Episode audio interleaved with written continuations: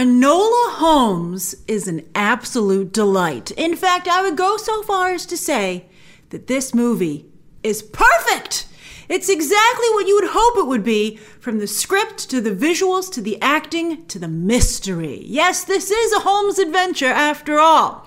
And I found the film's multiple mysteries to be pretty darn perplexing but not so hard to follow that I felt left out, which was my problem with Guy Ritchie's Sherlock Holmes adventures. I was like, no one can solve this. I don't even think you did. Here, these were very solvable, and I enjoyed going along for the ride. Also, two hours, two full hours. That you know, uh, there are there's always extensive credits on Netflix productions because they have so many dubs that they have to give credit to. So I'm, every time they get me, I'm like end credit sequence, no end credit sequence. But anyway, uh, I still felt this was a very long film. Uh, so I felt my entertainment itch was scratched. And while I would love a sequel, what I'm trying to say is I didn't feel at all shortchanged by this being a movie instead of a series. Enola Holmes is Downton Abbey, Wonder Woman, My Fair Lady, Sherlock Holmes, and Fleabag, all rolled into one very charming British package. Also, like the current Harley Quinn animated series where the lead creatives are men, screenwriter Allan Heinberg on Wonder Woman, or even James Cameron back in the day, here too. Fleabag director Harry Bradbeer and screenwriter Jack Thorne present a strong, likable, and entertaining feminist tale, even though they're dudes. So it just goes to show you that while we, of course, want diversity in who's telling stories in Hollywood, that doesn't mean that only certain people can tell certain stories. You know, I think we should see what everybody's got and, you know, do the best stuff. And this is quite good. My only complaint about Enola Holmes is that while she can shun society in Victorian England, it's because she's a Holmes. She gets a ton of mileage out of Sherlock's famous reputation and Mycroft's government connections and money. Meanwhile, Susie Wokoma has to support her women's dojo, which she has to operate in secret by having a ye old Starbucks downstairs. Also, she's not meeting any incredibly wealthy lords. I'm just saying. I'm just saying.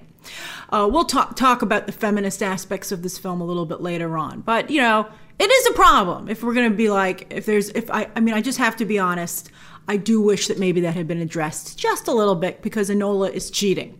All right, so anyway, like Fleabag by being a Holmes. But anyway, so like Fleabag, Enola is constantly talking to us, and it's just as endearing as when Phoebe Waller Bridge does it. And I believe that's because Millie Bobby Brown is just as talented. She has Brown has found a role for herself as good as 11, and she's channeling major Drew Barrymore and Sandra Bullock vibes here. In other words, she looks great, She's also relatable, though. She's very funny, very smart. She just basically has huge star power. It's really, really amazing to watch. She's fantastic. She actually reminded me quite a bit of Sandra Bullock at some points. Now, speaking of star power, yes, Mr. Henry Cavill. He is incredibly well used here. He makes a fantastic moody Sherlock. I loved his hair and how it was constantly in his eyes and he had to keep whipping it to the side. I was like, I have that too, Henry. He's great. I mean, he takes Benedict Cumberbatch's heartthrob Sherlock and doesn't just turn the knob up to an 11, but breaks it off. It's incredible. Hilariously, though, once again, Cavill has most of his lines cut. He has some decent scenes, though. Uh, but you know what? The guy can smolder. He doesn't need to speak. You know, he does seem like, you know, still waters run deep. It's very effective. Also, they kept putting him, putting him in a blue that perfectly matched his eyes. I can't help but notice it. It's, you know, it was just that good. He had a vest, and then later on he had a suit. And I was like, I see what you're doing, wardrobe department. I see. But anyway, uh, he is sprinkled throughout the film. So if you're tuning in for Henry Cavill, you will not be disappointed. It's not his movie, but it's definitely a supporting role. And you will want more. I wanted more. He's a fantastic Sherlock. And again, the fact that he continues to struggle to get work, even though he consistently delivers, he's just so darn good. That should tell you that my reports about him being difficult to work with are indeed true. It's nuts that he can't get more work. Uh, he delivers every single time. And Sam Claflin as Mycroft is also perfectly cast, having a lot of fun as the equally attractive but stiff and unlikable other Holmes brother. He was great. You know, he really had to do a lot of, mu- he has a great mustache in the movie, but he had to do a lot of mustache twirling, and he did it well. Helena Bonham Carter is downright ethereal as an absolutely perfect mother. Oh, it reminded me of my own relationship with my mother, so it really spoke to me.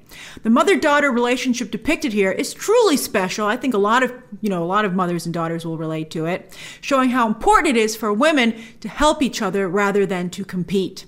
And it's sweet, by the way, that Brown's older sister produces this movie with her here.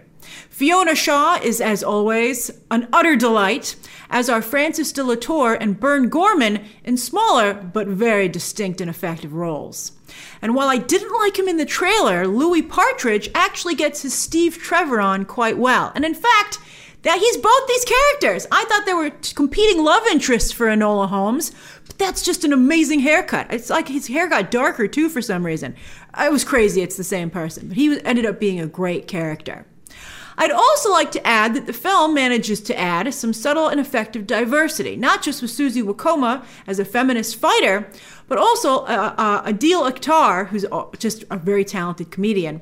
But he plays the famous Holmes character, Inspector Lestrade. Very good casting on that. He was excellent. And all of these actors are given a tremendous boost by impeccable production design, costume design, a fantastic score by Daniel Pemberton. There was this cool, like, moment of tension, and they had, like, this cool, like, like, like like it was almost like stomp you know with the way they did the sound and the music and i was very impressed uh, the directing cinematography and editing here are also all quite strong it's just basically every division of this movie is firing on all cylinders and it's a joy to see now, the film, it is very, very feminist. It's feminist film, okay?